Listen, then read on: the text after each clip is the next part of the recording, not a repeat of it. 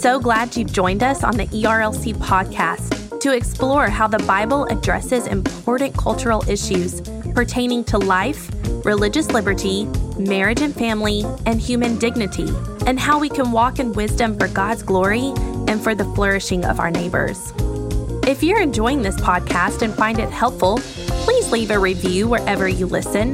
This will help more people find and benefit from what we're learning together. We are grateful for the time you take to join us for these conversations.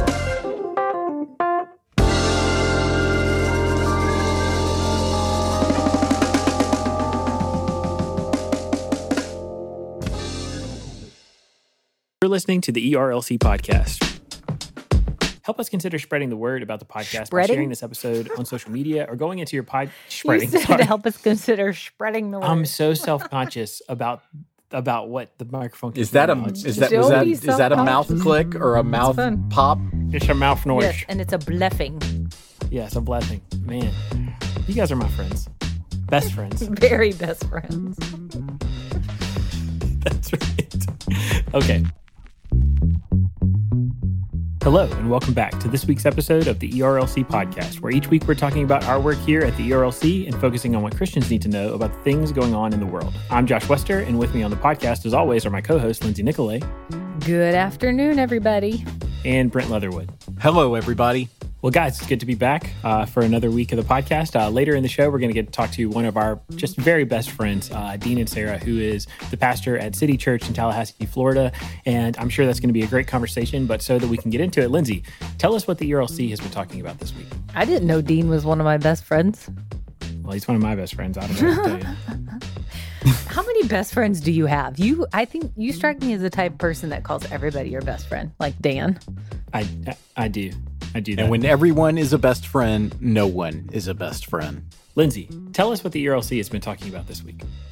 Okay, so this week we're opening up talking about uh, new development in technology. And I'm glad that we have people like Jason Thacker on staff to write about these things because they often go over my head. So his uh, his article this week is titled What a New AI System Reveals About Our Hopes for Technology. OpenAI's GPT 3 and remembering to recognize our creator. So, again, that's GPT 3, which I don't quite understand what that is, but that's why Jason wrote the article. So, basically, he tells us how many in the technology industry want to see AI, artificial intelligence, come to the same level as human intelligence. And while artificial intelligence is amazing and there are many good features of these technologies, ultimately they will never uh, reach the pinnacle of human creation because God has endowed us as as His creation and humans alone with um, the bearing of His image. So instead of looking at these technologies and looking to them as uh, the salvation for humanity or something like that, um, instead we can enjoy their benefits, be aware of their problems, and then also turn our eyes back to the Lord uh, as our Creator for giving us talent that can develop these things. I'm really grateful uh, for Jason, uh, our colleague at the ERLC, because uh, without him, uh, I'd just be lost when it comes to so much of these questions about technology. And uh, I remember uh, several years ago being in an ethics class that was actually being taught by Dr. Moore, and he raised the question Would you ever baptize a robot? And at the time, that seemed so absurd because robots were not even really a thing. I mean, you think about the thing that cleans your carpets in your house or whatever. But the, the question, as we're looking at artificial intelligence and the fact that very soon these things that are that are not human are going to be able to uh, express uh, or or imitate uh, the kinds of not only intelligence but emotions uh, that human beings possess is gonna is going to you know complicate our lives in ways that we have never before thought about or are just now starting to think about. And so I would encourage people to follow Jason's work. And, and even here, as he's talking about this, uh, obviously, I feel compelled to say I still don't think you should baptize a robot. But there are a lot of questions coming up because of AI that we need to be thinking about and paying attention to. Right. And it's important to remember that these things will never be able to deliver on what they're promised, these high, um, lofty goals and ambitions, especially as it relates to being on the same plane as humans. It's, it's just not going to happen. But we do have to watch the developments, like you said. And, and we're thankful to have people on staff that are doing that and other people out in, um, in the Christian world with uh, that the Lord has gifted in that way. So, okay, next up. We have an article by you, Josh, and um, it's titled, How Can We Find Truth in a World of Confusion? Resting in Our Reliable Savior. And it has to do a lot with, uh, in the midst of this pandemic and people looking for answers, in the midst of misinformation and conspiracy theories, that uh, we don't need to be spinning our wheels to try to figure things out. So, Josh, why don't you tell us more about that? Sure. You know, I was thinking about the uh, subject of truth a lot because during the pandemic, obviously, there's been such a uh, rush of information that is out there, and a lot of it's just bad information. Not to mention the fact that if you haven't seen this, The Atlantic came out with a long form piece several weeks ago that was about uh, the QAnon conspiracy theory, and, and specifically about the fact that that has taken uh, hold uh, or gained a lot of traction among a bunch of evangelicals. And so I spent a lot of time thinking about the subject of truth. And then as I was just kind of surfing around on the internet, and I think I even like uh, searched for this uh, subject, I found John Lennox, who is a professor at Oxford, who is uh, also, you know, a, a a devout Christian, uh, talking about what he said is perhaps uh, the most uh, controversial uh, claim that Jesus made, where he said that he himself is the truth. And so I wrote this article just exploring this idea about how Jesus is truth. So even in the midst of a chaotic world where there is a lot of confusion about all kinds of things, you know, not just related to uh, the pandemic or the coronavirus, we can always look to Jesus uh, because he is that anchor and that source of truth that never moves. Josh, thanks for writing this piece and, and pointing us back to that eternal truth. I know that uh, so many people right now are dealing with all kinds of anxiety, uh, whether it is families who are anticipating whatever is to come this fall, uh, or folks just looking at the, the news around them right now with um, the coronavirus levels still being uh, way too high. There's just a lot of anxiety right now. And so I, I appreciate you giving us this this reminder uh, in this moment. It's certainly something that I needed this week. And a final article I want to share with y'all is by Ashley Newell. She's married to Herbie Newell, who is the president of Lifeline Children's Services. So uh, one area that we are passionate about at the ERLC is defending life and caring for some of the most vulnerable among us, and that population would be orphans. So she has an article titled What Your Family Can Do to Stand for Orphans Using Our Gifts for the Good of Others. And so she explains how uh, this organization that she's the co founder of got started. It's called Stand for Orphans, and basically started with her children wanting to uh, put on a lemonade stand in order to raise funds to give to Lifeline Children's Services. And so at standfororphans.com, and you can read the article, but they've got resources on how you can leverage your family's gifts to be able to raise money for some of the most vulnerable among us. And even in the midst of a pandemic, you can do this. There are creative ways to be able to do this. And I know we've we've um, all got some extra time on our hands, even though it does seem like time is flying. But what better way to teach our children and our families to leverage our gifts for God's glory and for the good of others than to um, seek to help the orphans among us? Lindsay, I'm really grateful that you highlighted that one because you know adoption and orphan care are uh, causes that are at the very center of what we do at the ERLC and Lifeline uh, Children's Services. They, they're an indispensable partner for us uh, in this effort. The work that they do is just of the very highest quality. Their staff there, they're excellent people, and uh, honestly, I've, i may have only met Ashley one time, uh, but this piece highlighting this work and really just trying to push uh, other people to leverage what you know the gifts and the talents they already have uh, in order to to help in the effort of orphan care is is something that Christians in a lot of places in churches all over the country uh, could really uh, you know pay attention to this article and then use those skills in order to to benefit uh, those who are the most vulnerable uh, in our society. Yes, and we're thankful for partnerships like Lifeline Children's Services and other organizations that are on the ground doing this hard work. It's our joy to come alongside them. So, we've got other pieces on erlc.com along with podcasts that we would encourage you to check out. But for now, that's your look at what's on erlc.com. Hey, thanks so much, Lindsay. And that takes us to our culture section for the week. So, Brent, tell us what's going on. I should mention, since Lindsay talked about all the great content that folks can find on erlc.com, that this week uh, we got a refreshed website that looks, I think, pretty sharp. What do y'all think? It really does look amazing. Yeah, the new website looks incredible. Jason Thacker, our creative director, has put in a lot of work into that website and um, it just looks stellar. So it's always fun to get a a little facelift there.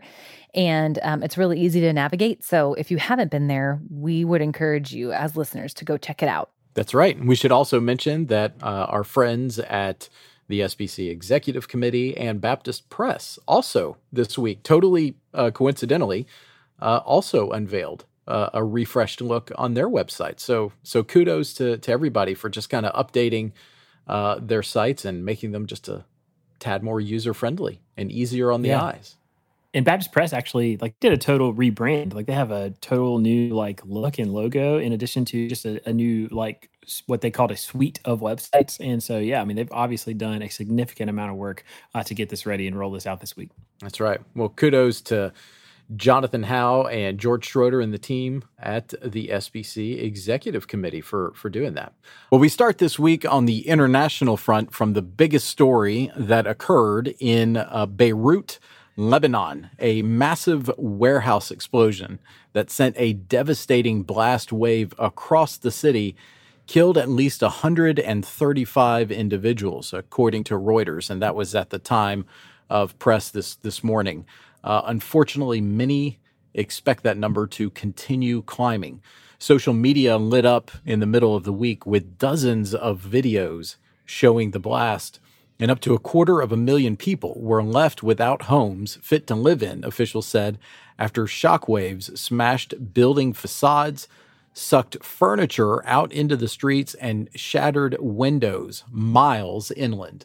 And I have to say, uh, honestly, just seeing those pictures and videos and just the fallout from the blast, it, it did have an eerie quality to it, given that this week uh, was the 75th anniversary of the atomic bombs being dropped in World War II. What what did y'all think? I mean, I've never seen anything like that. Uh, and especially to have so many cell phone videos being posted instantly of what was going on. I saw someone comment on Twitter, I think, about the fact that, you know, we we all knew when the Oklahoma City bombing happened, but none of us were looking at footage of it happening in real time and from all of these different angles. And so to see something that really did, like you said, Brent, look like a nuclear explosion, and to know that honestly, it's it's kind of shocking to know that so far uh, the death toll is as low as it is, uh, considering what what we you know what we witnessed there. And uh, if you you know somehow haven't seen it, we would just tell you it's it's pretty graphic and horrific to to to see what is happening and to know, uh, especially the videos that are showing some of the aftermath, where you, you can see uh, people who are just in some cases hurt uh, with with injuries, uh, or even in some cases have have died and are just there in the streets. And so definitely you know obviously pray for the people of Beirut, but then you know there's going to be a massive effort to respond to this, and so we will you know of course do our our best to keep you apprised of what, uh, especially what Southern Baptists are doing uh, to respond to this crisis.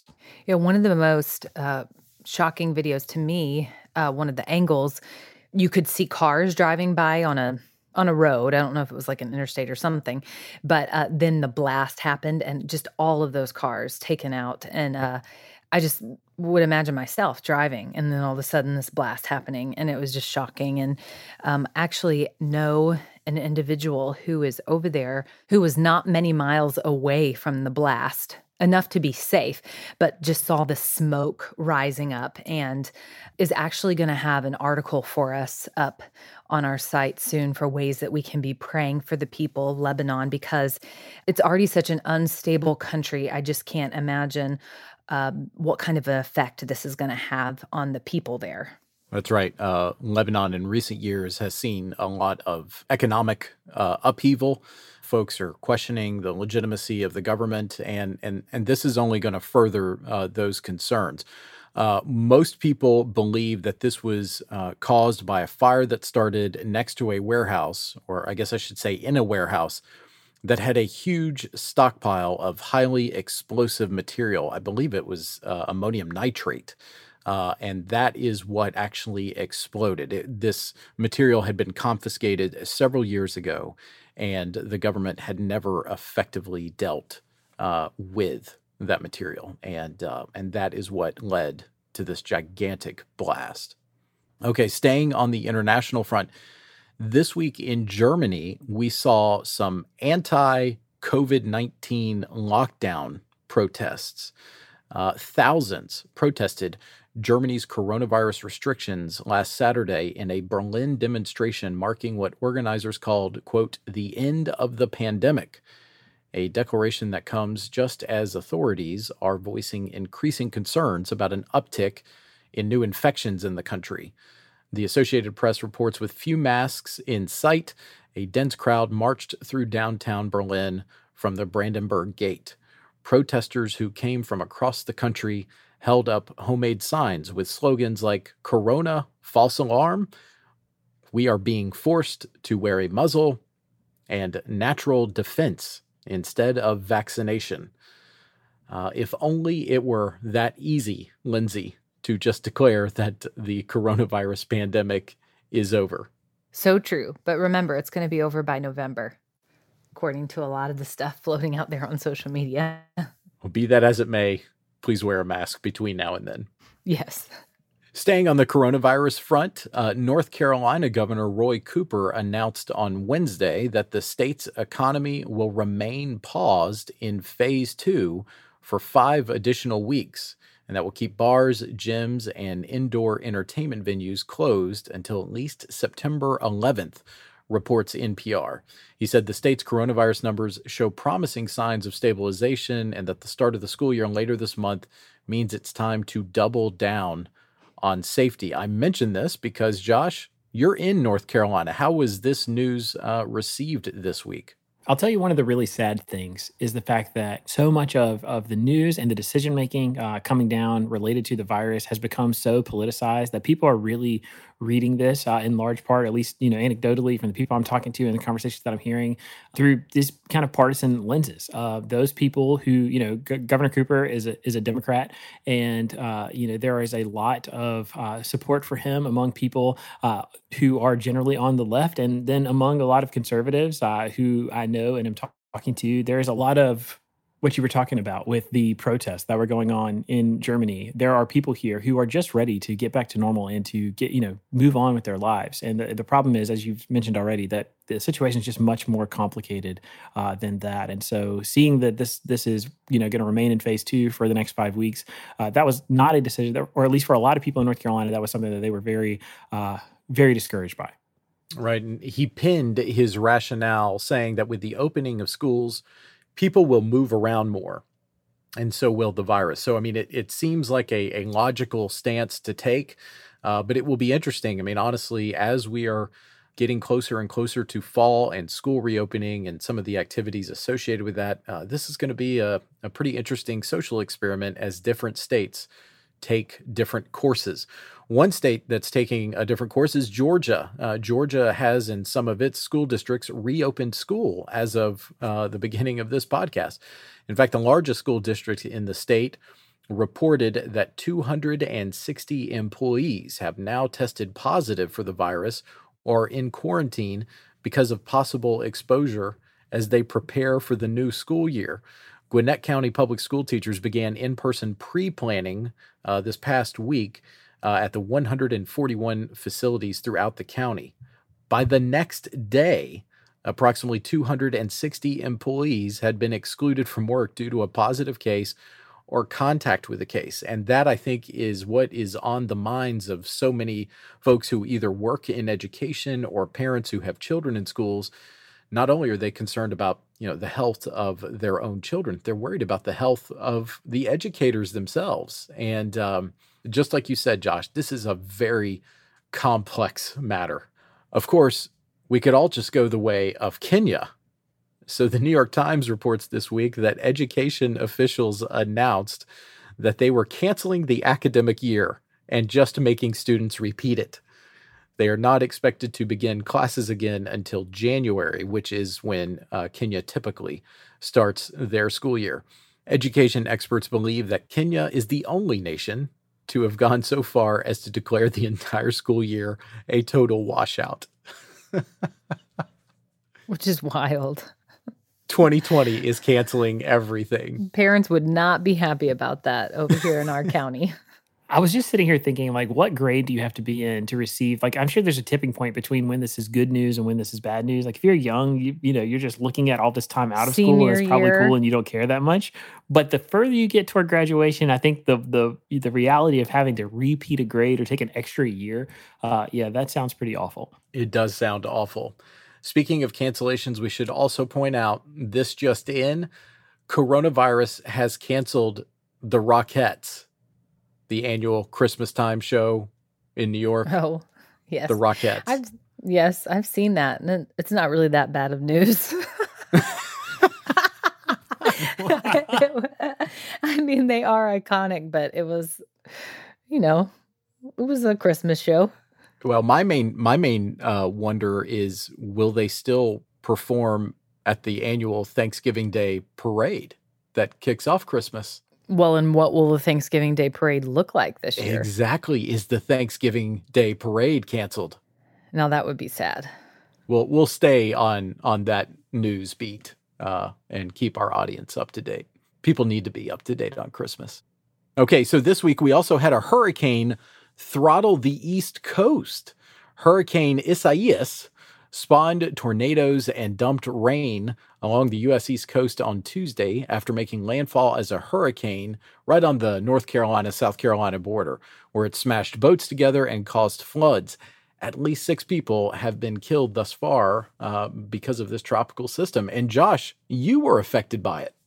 Yeah, the uh, hurricane came like the pathway like came right through where we're staying in eastern North Carolina, and um, fortunately around us there really wasn't any significant damage. I mean, there was some some minor uh, flooding, and then there was, uh, you know, we lost power for uh, several hours, but uh, you know, fortunately everything around me was totally fine. But it is uh, you know, it's obviously sad to see uh, the six people were killed by this. Uh, it was the kind of thing where, uh, for for the longest time, they did not think it was going to make landfall as a full strength hurricane, but but it ended up doing so, and obviously uh, did considerable damage, uh, especially on the coast there. Well, we are certainly thankful that you and your family uh, are safe. Elsewhere in the US, I thought this was a, a really interesting story because it portends potentially problems in the upcoming months. Mail delays are causing concern for folks and and creating fear for the upcoming election, at least as it pertains to the smooth running of the election. Neighborhoods across the Philadelphia region are experiencing significant delays in receiving their mail, with some residents going upwards of three weeks without packages and letters, leaving them without medication, paychecks, and bills. The delays come at a time when the U.S. Postal Service is experiencing significant changes. The new Postmaster General's policies eliminate overtime, order mail carriers to leave mail behind to speed up their workdays, and slash office hours, which, coupled with staffing shortages amid previous budget cuts and coronavirus absences, are causing extensive delivery delays. Now, the reason I bring that up is because a lot of analysts are saying we could potentially have record absentee or mail in balloting occur this November. And if the US Postal Service is running behind, that potentially means a lot of people will be left behind in the election. Yeah, this is one of those things that uh, I've seen a lot of people talk about already, uh, just on the internet and even internally with our staff here at the ERLC. We've had people who've experienced these kinds of, of delays uh, or issues in either getting mail to someone or receiving mail themselves. They knew uh, that they were expecting or was, was supposed to be coming. And so, obviously, you know, with an election coming and with the reality of the pandemic and the possibility of having to uh, cast votes via mail, that's obviously deeply concerning. And hopefully, it's the kind of thing that they're going to be able to, uh, issue they're going to be able to get resolved quickly. Okay. Well, this next story is an update. I know it's going to stir Lindsay from her slumber. CNN is reporting that Republican operatives, some with ties to President Donald Trump's reelection, are actively helping Kanye West get on the presidential general election ballots in states ranging from Vermont to Arkansas to Wisconsin. Until Tuesday, West's attempts to get his name on the ballot have only focused on states that are either dominated by Republicans or Democrats in presidential elections. But West's expected addition to the ballot in Wisconsin means the rapper will likely be a choice for voters in a battleground state that is key to both President Donald Trump and Vice President Joe Biden's path to winning in November. So, if our listeners will remember, a few weeks ago we had an update and it suggested that honestly, the only state that the West campaign was uh, contemplating being a part of was Oklahoma. Well, now it looks like there's new life in the campaign. So, would this really cause a ruckus for Trump and Biden?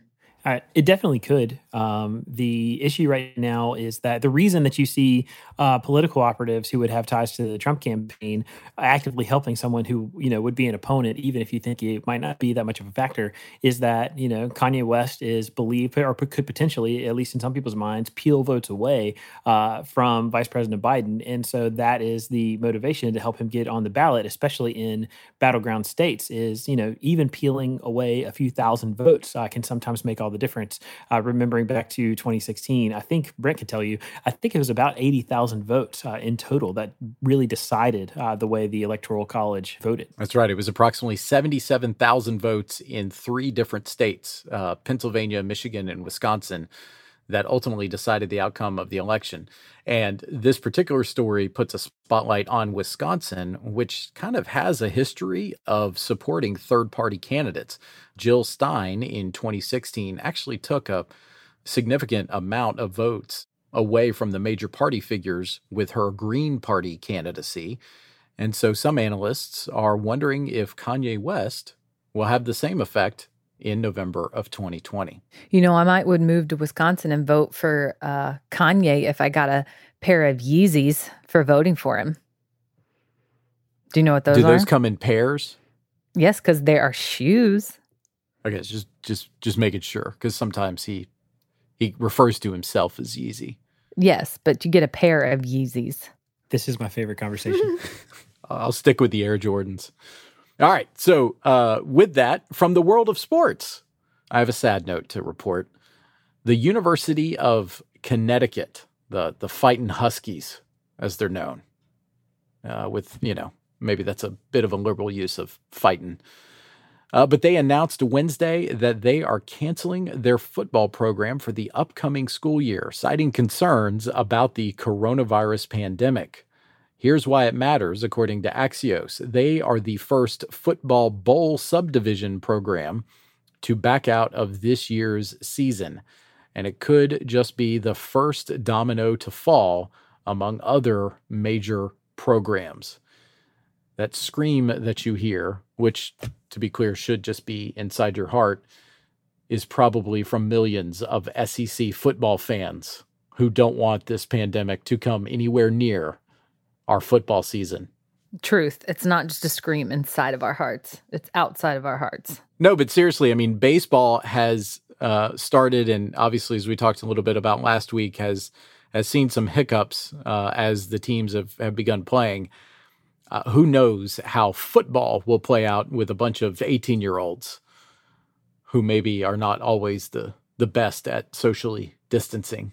All right, so we're going to close on a on a serious note because we we saw a note from NAM church planning director Mark Clifton who posted this on his social media account just as we were going to air. Adam Carter and his wife Marilyn Carter. They've helped replant a church in Leawood, Kansas, Leawood Baptist. Marilyn Carter has gone missing, and she went missing just outside of Memphis. Lindsay, do you have any uh, additional details about this? Not much else. I've just seen a couple of things from friends who actually know them um, and they've posted on social media asking for people to pray. I did see that she was on her way to Alabama, I believe, to visit family. And I did see that she was seeking help or had been seeking help, I'm not sure, for mental some mental health issues and that she had made some statements maybe to family members that were a bit troubling. So um, they have posted a picture of her car that she was driving um, and what she was last wearing. So I just can't imagine what this family is walking through right now. Okay, well, so we definitely want to be uh, in prayer for the Carters and, in particular, for Marilyn, uh, so that uh, that that she will be found, and uh, this will come to uh, a good resolution. So please keep the Carters in your prayers.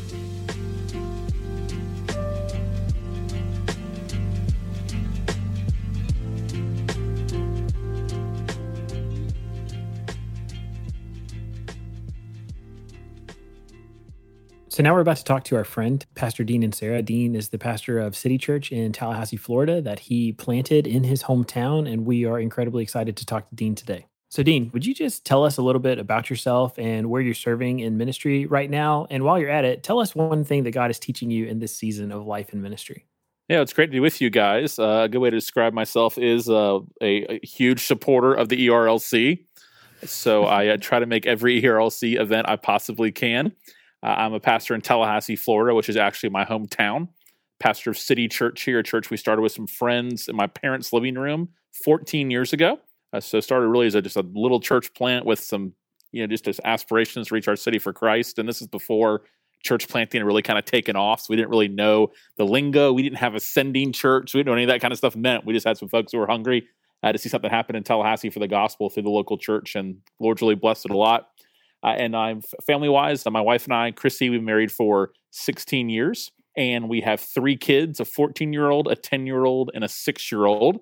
And uh, we love living in Tallahassee and, and doing ministry here. And uh, it's uh, things are things are going really well in terms of family dynamic and all those things. I'm to have a high schooler in a year, so that's something uh, new and a new adventure that I'm excited about as well. In terms of what God's teaching me right now, uh, I think that I am really learning how to work through discouragement and frustration in a way I've never really had to before. Uh, our church, I think you could say, for whatever reason, a lot of things, I guess it's the Lord's grace, have just kind of come easy for us uh, in terms of since we started. It just kind of seems like everything has just worked out. If it's, you know, we need this certain money for this situation, the Lord's provided it. People have come, large services, uh, more importantly, folks coming to Christ, being disciple. We've seen so many things like that happen. And during this season, it feels like our church has been gutted you know, from during the, this whole uh, pandemic and shutdowns, and we didn't have church for almost four months. And coming back has been very, very slow. There's a mask mandate in our community. Uh, so I never the discouragements I've had to have before, just kind of like, oh, I wish Sunday would have gone a little bit better. I wish my sermon would have been a little more smooth, just basic stuff. But now I'm really having to kind of check all that at the door and go, okay, like, how, what does it really look like uh, for me to actually minister with joy and with passion and with care and in- intentionality when things aren't going as smooth as they always have.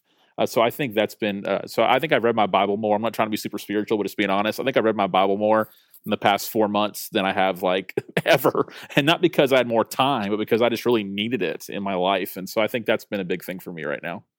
And I'm sure, Dean, there are pastors listening or those in ministry listening that are not glad that you're walking through that, but glad to hear you talk about it because they're probably experiencing a, a lot of the same things in this unique and really hard and also never ending season. So, um, oh, we're going to yeah. talk, yeah, we're going to talk to you more about your church um, here in just a little bit. But first of all, uh, this podcast focuses on Christians and culture. So, can you tell us what things in culture you and those around you are paying attention to right now? Yes, what I'm paying attention to right now are, are a few things. One uh, is how quickly Christians are influenced by any kind of media. I know that's not new, but I think it's more prevalent than ever. Uh, I've seen more fear from people than I've ever seen before in their lives. For and, and again, there's there's a I understand people get scared, but Christians who like are living and operating and making choices just in fear based on what they see, what they read. I'm also seeing people be the other be the other kind of extreme and be flippant or to be condescending, uh, you know, to be insensitive based on other kind of media they read, and just how influenced we all are by media. I, I just I know that's not new. That's not some kind of profound thought, but I think more than ever, it's just happened right in front of us to see what from political opinions to coronavirus opinions to race relations to the police to like you name the topic how much media influences us more than anything else more than our churches more than our Christian conversations, uh, more than our Bible reading. I mean, more, there's more than so many things how that's just driving us as a culture right now, especially in America. Uh, that's just undeniable. And we have to figure out as churches how we're going to disciple people in an in, in really in an era where they are being discipled by everything else right now with the church kind of tacked on the side. That's a big one for me. Uh, the second one for me is, is what's happening in a, in a lot of, of uh, just conversations regarding race and, and just how do we understand that racial identity is is a is a true you know factor of life a, a true experience in life but for the christian how it truly is not our primary identity we're at we're at at the foot of the cross. There's no Jew, there's no Greek, right? So I, think trying to figure out how to really think through that. We're a, we're a people that God has made. He's made a people. Uh, First Peter two. Once you were in darkness, you know now you're in light. Like it's he he has made a new people. So, how do we as churches navigate those two realities? That there are real racial issues, that there are real racial experiences, there, there are real injustices and struggles we must pay attention to and care about. And at the same time, as Christians, we don't believe that to be our ultimate identity and reality. And I think we're seeing a lot of shift away from no Jew or Greek to people first seeing themselves, and not just race, but seeing themselves first as a conservative, as a progressive, as a moderate, as white, as black, as male, as female. And it seems like those kind of things are driving our identity more. So I'm really those are the things I'm paying attention to because I think they're the both those examples I gave, media and where our first identity lies, have become major barriers for discipleship and just really for for Christian flourishing, and are being so influenced by a secular narrative more than actually a spiritual one, but we're so influenced by it, we don't even realize it. And we're letting kind of a, a tribal social media set the narrative for us. And I just think that's a scary place for the church to be. So that's what I'm paying attention to right now. That's good stuff, Dean. Always am trying to think through ways that I am being discipled uh, by by things other than than Jesus, and so that's a that's a really good reminder. So you're a pastor of a young and growing church in Tallahassee. What led you to plant the church? And are you surprised by what God has done in taking a small core group of folks and multiplying it into a church of thousands there in the capital of Florida? Oh, one, I'm totally surprised, to be honest. I'm actually shocked. I never expected any of this. I was hoping, but uh, I'm completely shocked by it all and grateful to the Lord. Uh, we really had 20 people in my parents' living room, and either people were in college or like a few years out of college. It was like no experience lacked maturity, and God still blessed it and still did these things. Uh, we planted a church in Tallahassee because uh, one hometown, a passion for the city, a presence of cultural Christianity everywhere. And, and by that, I don't mean people who already are Christians and need to just get more serious. I mean people who think they're Christians and they're not. Uh, they think they're Christians because they believe in God and they, uh, you know, are good people and they went to church with their nana when they were kids, kind of idea uh, but don't actually know or understand or believe the gospel for themselves. So just saw that as a massive mission field and a massive need. The same thing I was saved out of, that kind of cultural Christianity, and just had a real passion for my friends in this place. And also really believe that if you reach the capital city of Florida, I mean, for Christ, the worldwide impact that can happen from here, even being a town as small as ours, Tallahassee is not a big city, but the capital of Florida with two large universities of Florida State and Florida A&M, that the gospel impact from this small panhandle town uh, can really be tremendous. And you know, Dean, anything close to Florida State needs an extra dose of ministry. You are such a gator. Such a gator. I'm just kidding. We know uh, you had Tim Tebow. We know. We know. we did. Pope, we know. We had to. That's right. So we are blessed. We've got an extra blessing on us. no, I'm kidding. I'm. We're so thankful for the work that you've done and how God has just surprised you in what He's done there in Tallahassee and through the church. And we just pray that the Lord would increase your tribe and um, churches like that all across the nation and the world. So, Dean, you're also an author. Your last book was called The Unsaved Christian, and your next book is titled Without a Doubt How to Know for Certain That You're Good with God. Can you tell us why you wrote Without a Doubt and if you see it as a follow up to The Unsaved Christian? Yeah, I think in a way it's a follow up. And The Unsaved Christian, I really, my big goal was for folks to understand that cultural Christianity is not primarily a discipleship issue, it's an evangelism issue and then from there to kind of help understand what it is to basically almost stereotype it give a snapshot of it, and then some how tos on how to reach folks. But what I, what I still see so often is that default mode for us to resort back to our works as our assurance, or uh, I, I see people that just point to cultural matters, their heritage, things such as that. But when they go to bed at night, they still have that question: Where do I stand with God?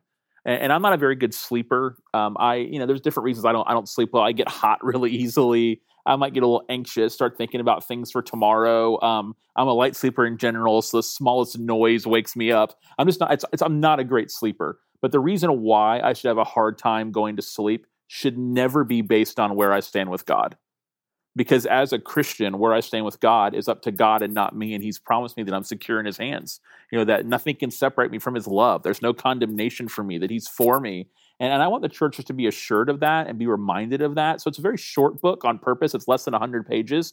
Uh, really to be a guide for churches, one to encourage each other, but also to hand to friends. It's an easy, quick read uh, to hand to friends on this topic. So I think that uh, it can be a little bit of a spin-off of the unsaved Christian, the fact that I think false assurance is a big marker of cultural Christianity. Uh, but rather than spend a ton of time on false assurance, even though I do cover that, I really want to lift up where assurance is really found and how it's found not in not in ourselves, not not even in a prayer we prayed, not even in a moment, but it's found in Christ and His work for us on our behalf. And so I hope it can be helpful for people. Again, small on purpose, hoping to be a tool for churches. Uh, but I'm thankful that uh, we're that hopefully people will be able to just have a chance to be ministered to by the reality that God is for them and with them, and nothing can change that.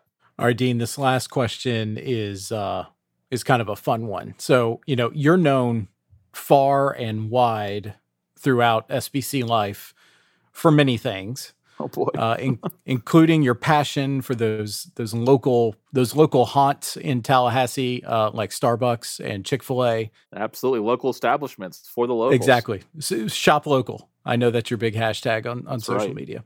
Uh, but one of the one of the things you also regularly talk about, and you do this each week, typically with your Friday question, uh, is about athletic uniforms. So, as a final question, give us a rundown on like why this matters to you, and who, in your opinion, is the best and worst uniforms in uh, in all of sport. Well, if you're gonna stink, you might as well look good doing it, right? So I think that matters a lot. And it's actually goes back to when I was a kid. Two of my buddies I tell are Josh, actually. I tell Josh that every day. I mean, That's right. well, ba- when I was a little kid, uh, two of my buddies and I, they're brothers, and we're still good friends to this day. We actually have a group chat that's only about uniforms. And this, I mean, this has been going on since I was nine years old. And we just really got into our own uniforms for our Little League All Star team and we actually designed the uniforms we wanted ours to look we actually designed our uniforms and gave it to our park president and says this is how we want our uniforms to look. And he didn't do what we wanted to do and we were outraged. So we were just always been into uniforms. So since I, it's never stopped for me. I've always just paid attention. I've always gotten excited about them. Uh, we send pictures back and forth of teams uniforms. I've just always really been into how how teams look I, especially baseball and football uniforms uh, so my favorite uniforms, University of Texas baseball is probably my favorite uniform in all of sports, especially when they wear the burnt orange top with the white pants. Uh, it it it, uh, it does things to my insides. It gives me all kind of chills and warm feelings inside at the same time simultaneously. And I also like um, Oakland A's green tops. I think those are pretty amazing. And I love Wyoming's football uniforms. I'm a real stickler for white helmets and gray face masks. Uh, so those uh, get me every time. And if there's a uniform that I can't stand, it's anything Oregon wears. I think they're terrible. I think they have no respect for tradition and for the game and need to be held accountable. So that's kind of where I stand. Man, those are some good takes. I, I, think I agree with most of them. Maybe not your your final rankings, but those are some really good uniforms that hey, you pulled throwing out Wyoming there. out there has got to be some extra credit. Yeah, very much so. Their helmet is great. It's like it's a cowboy rodeo guy on a white helmet. Like it is just strong. I watch Wyoming games. Like who cares about Wyoming football? I do because I want to see their unis. This is the kind of quality content that ERLC right. podcast listeners have been just waiting for for I'm glad, you know glad to, glad to serve for months now. So, Dean, we just want to say thanks so much, man, for taking the time to join us today. We're, uh, as Lindsay mentioned, just so uh, excited and grateful to God for what He's doing through City Church in Tallahassee, through your ministry, and you know the words that you shared today, particularly about kind of the, the difficulties and discouragement uh, that you know pastors can be experiencing during this time, and plus like turning to the scriptures as, as the place uh, to find both you know refuge and strength uh, that is that's a word that people need to hear so thanks so much uh, for taking the time to join us today thanks guys so now it's time for the lunchroom, where every week we tell you the things we've been talking about with one another. Lindsay, you've got a cool one and you're up first this week. So tell us what your lunchroom is. Okay, so I'm sad that we have not had the Olympics this summer, that we've had to wait till next year, but we've still had some talk uh, going on about the Olympics and some of the athletes taking to social media. Well, one of those athletes is Katie Ledecky, champion swimmer, amazing. She's also only 23 years old. She posted this video, or this video was posted of her swimming while balancing a glass of chocolate milk on her head. So, of course, she had like a tube so she could breathe, obviously, because she couldn't turn her head as usual. But she swims, she does not spill a drop. And then when she's done and gets to the other side, she drinks the chocolate milk, of course, because what else would you do? When you get to the other side of the pool after swimming while um, having chocolate milk on your head. And it makes me very excited for uh, Summer Olympics in Japan in 2021. Yeah, thanks COVID 19 for canceling the Olympics. But I agree with you, Lindsay. After I get through swimming my laps, I like a cool, fresh glass of whole milk. whole milk, chocolate milk. oh, well, that too. Just a little side note in college, as part of my wonderful education, I took a an, an Did you do the gallon challenge? No, no. I took an I took an aerobic swimming class, which I thought was going to be water aerobics, but no, it was not. It was learning how to do all the different techniques and strokes taught by a swimmer who had been on her way to the Olympics or something like that.